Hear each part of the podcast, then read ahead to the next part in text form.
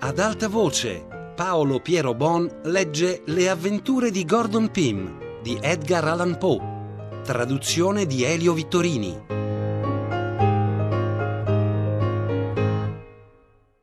«18 gennaio. La mattina riprendemmo la nostra rotta col medesimo gradevole tempo di prima. Il mare era tutto liscio e l'aria, rinfrescata da una lieve brezza di nord-est, piacevolmente calda. L'acqua segnava 11 gradi di temperatura. Ci provammo di nuovo a buttare la sonda e mollatala per 150 braccia, trovammo che la corrente portava al polo con una velocità di un miglio all'ora. Questa invariabile tendenza del vento e della corrente verso sud fu causa di discussioni e persino di allarme tra gli uomini di bordo, e io potei notare che anche Capitan Guy ne era non poco impressionato. Ma per fortuna egli era uomo sensibilissimo al ridicolo, sicché mi riuscì di condurlo a burlarsi delle proprie apprensioni. La variazione magnetica adesso s'era ridotta quasi a nulla. Nel corso della giornata avvistammo alcune balene della specie cosiddetta franca e numerosi stormi di albatri passarono su di noi. Ripescammo anche un cespuglio, carico di bacche rosse come quelle del biancospino, e la carcassa di un animale terrestre di singolarissimo aspetto. Era lungo un tre piedi, dal capo alla coda, ed alto non più di sei pollici, con le gambe cortissime e i piedi muniti di lunghi artigli d'un rosso acceso che parevano corallo. Aveva il corpo tutto rivestito d'un fitto pelame come di seta, perfettamente bianco. La coda aveva sottile, come quella di un ratto, e lunga pressappoco un piede e mezzo. Di testa somigliava a un gatto, fuorché per le orecchie che gli pendevano come quelle di un cane. I denti li aveva dello stesso colore rosso vivo degli artigli. 19 gennaio. Arrivati a 83 gradi e 20 di latitudine e 43 e 5 di longitudine ovest, sopra un mare stranamente oscuro, la scolta segnalò di nuovo terra che, dopo attento esame, risultò essere la prima di tutto un gruppo di isole alquanto grosse. La costa era scoscesa, ma l'interno, con nostra grande gioia, appariva folto di boschi.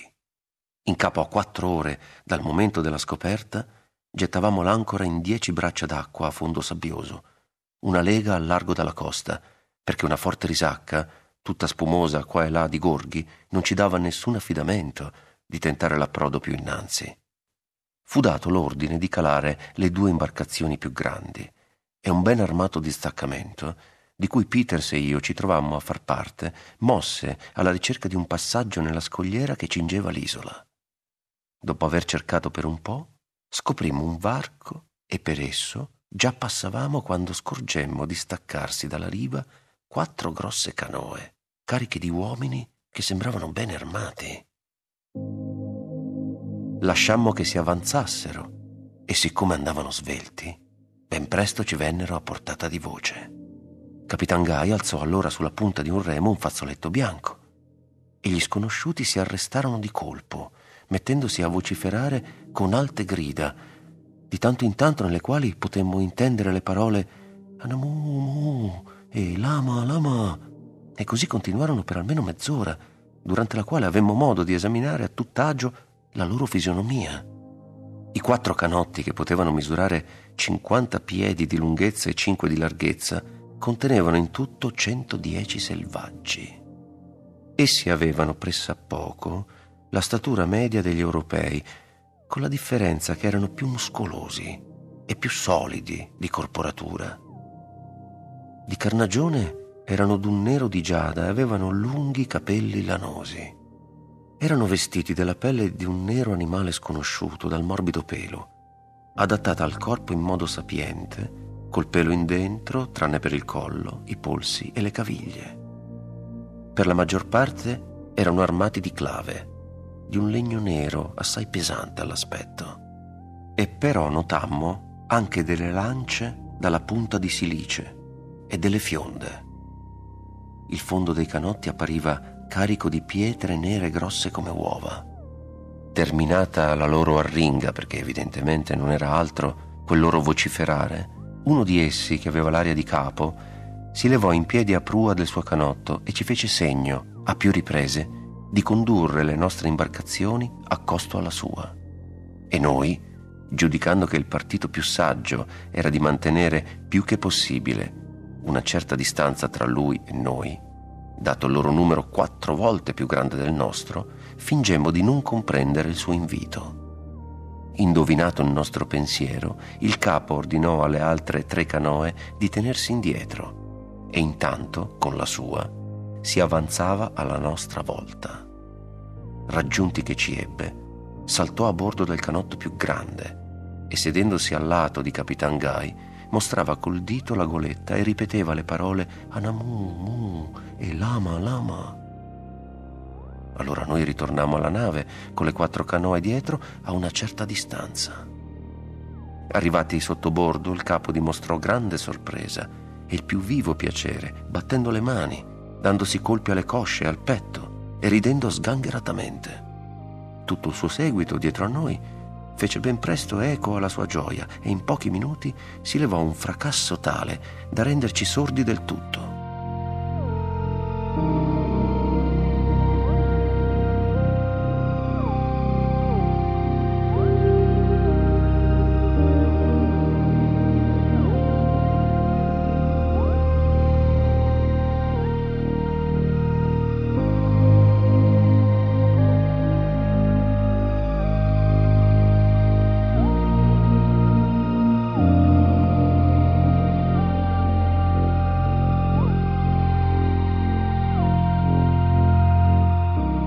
Felice di ritrovarsi a bordo, Capitan Guy ordinò di issare le imbarcazioni per metterle al sicuro e fece capire al capo, il quale tosto apprendemmo chiamarsi Towit, di non poter accogliere sul ponte più di venti dei suoi uomini per volta.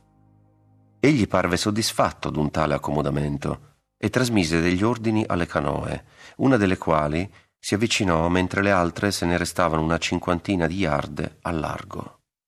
Venti dei selvaggi salirono a bordo e si misero a percorrere il ponte in ogni parte, arrampicandosi anche su pel sartiame, proprio come se fossero a casa loro, ed ogni oggetto esaminando con la più viva curiosità. Era evidente che essi non avevano mai visto un uomo di razza bianca, e bisogna dire che il colore della nostra pelle ispirava loro ripugnanza. Credevano che la Jane fosse una creatura vivente, tanto che nel timore di ferirla con la punta delle loro lance, stavano bene attenti a tenerle sollevate. A un certo momento, Towit si comportò in un modo tale da divertire tutto l'equipaggio.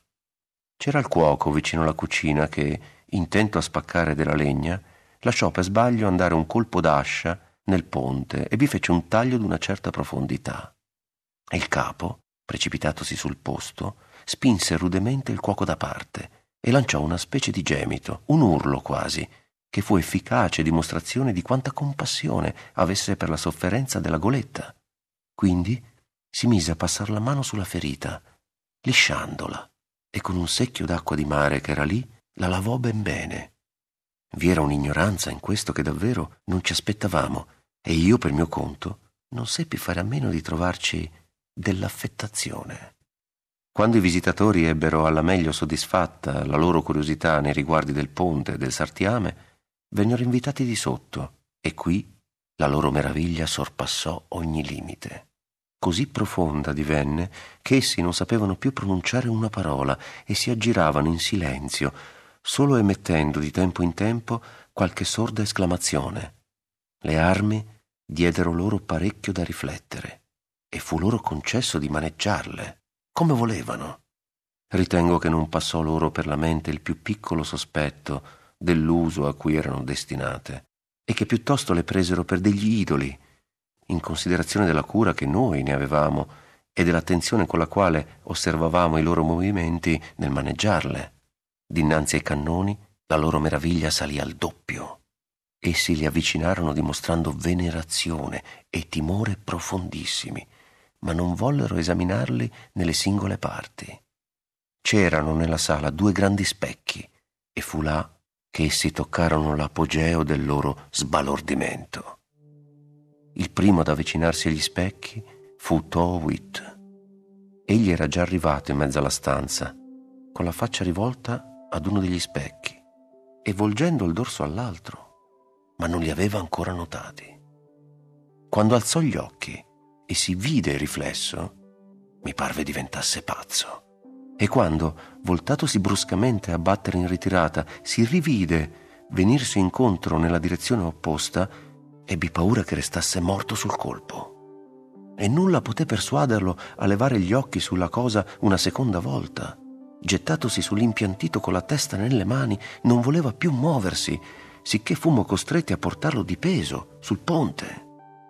Tutti i selvaggi vennero in tal modo ricevuti a bordo, a venti per volta, mentre a Towit fu concesso di restare l'intero tempo. Essi non rivelarono nessuna tendenza al furto e quando furono partiti constatammo che nessun oggetto era scomparso. Durante la visita si comportarono nel modo più amichevole.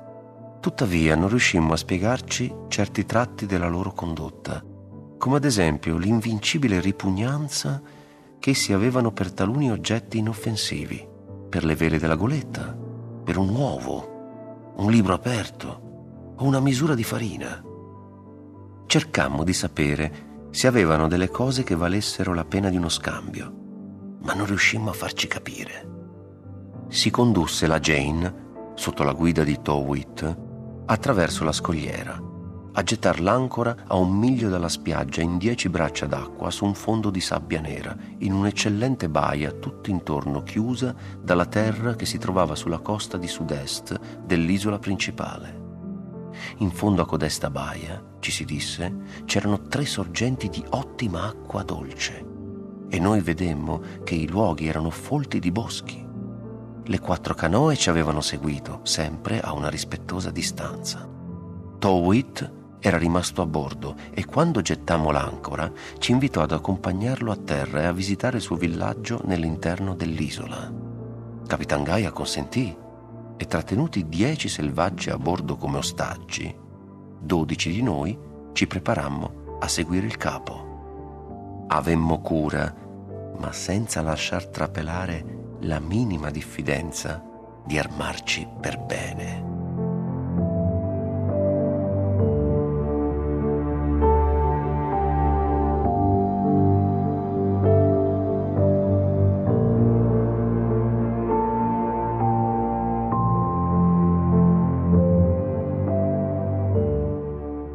La goletta intanto aveva tirato fuori i cannoni e issato le reti di difesa lungo i bastingaggi e si teneva pronta ad ogni sorpresa.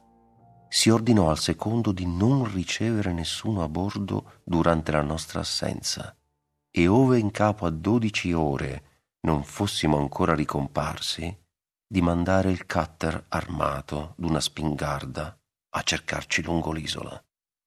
A mano a mano che ci si inoltrò nel paese, sempre più andammo convincendoci di trovarci su una terra in tutto e per tutto diversa da quelle sino allora visitate dagli uomini civili. Nulla di quanto vedevamo ci tornava familiare.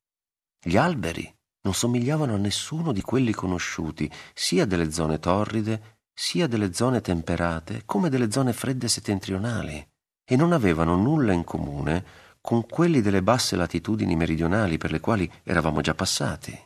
Persino le rocce, ci riuscivano nuove, nella massa, nel colore e nella stratificazione. E i corsi d'acqua, per quanto straordinario possa sembrare, avevano così poco l'aspetto degli ordinari corsi d'acqua di tutto il mondo che noi esitavamo a servircene da bere, né ci potevamo convincere che le loro qualità fossero puramente naturali. Al primo piccolo ruscello che ci attraversò il cammino, Towit e i suoi si fermarono per bere. Il carattere singolare di quell'acqua ce la fece giudicare corrotta e ci rifiutammo di assaggiarla, essendo che solo più tardi si arrivò a sapere come per tutto l'arcipelago non esistessero corsi d'acqua di altra specie. Io mi trovo assai imbarazzato a dare un'idea precisa della natura di codesto liquido, né posso farlo senza usare molte parole. Sebbene scorresse rapida giù per i pendii come l'acqua comune, codesta non aveva mai, tranne che non precipitasse in cascata, l'aspetto della limpidità. Era limpida, tuttavia, non meno di ogni altra acqua calcarea esistente, non differendo che in apparenza. A prima vista, e specie dove scorreva in pendio di poco rilievo, si sarebbe detto trattarsi d'una spessa soluzione di gomma arabica. Ma questa è la meno notevole delle sue straordinarie caratteristiche. Non era in colore, né tantomeno d'un qualunque colore uniforme.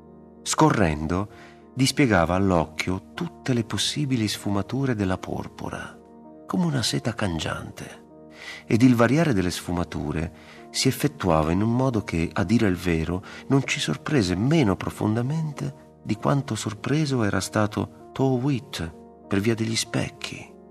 Colmando di essa un recipiente nel quale la si lasciò riposare finché non fu del tutto ferma, osservammo che l'intera massa del liquido era costituita di tante vene distinte, ciascuna d'un suo colore particolare, e che codeste vene non si mescolavano l'una con l'altra, e che mentre ciascuna a sé era d'una coesione perfetta nelle sue molecole, tra vena e vena non c'era coesione se non assai imperfettamente. Così, se si faceva passare la lama di un coltello attraverso una delle vene, l'acqua si richiudeva subito dietro la lama e quando il coltello veniva ritirato non restava traccia alcuna del suo passaggio. Se la lama invece veniva fatta accuratamente passare tra due vene, ne risultava una separazione perfetta che la potenza della coesione non rettificava immediatamente. Quest'acqua fenomenale fu per noi il primo di tutta una serie di apparenti miracoli nella quale a poco a poco ci trovammo presi.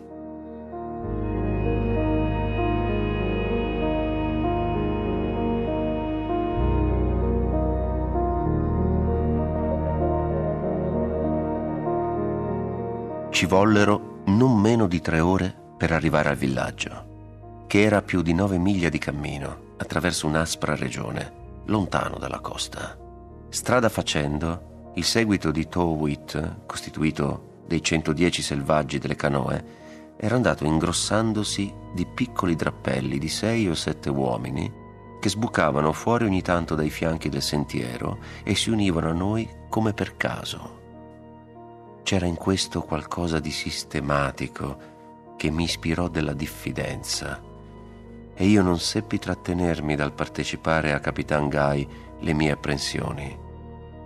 Era però troppo tardi per tornare indietro, sicché convenimmo che non avevamo altro mezzo di provvedere alla nostra sicurezza se non dimostrando la più assoluta fiducia nella lealtà di Towit.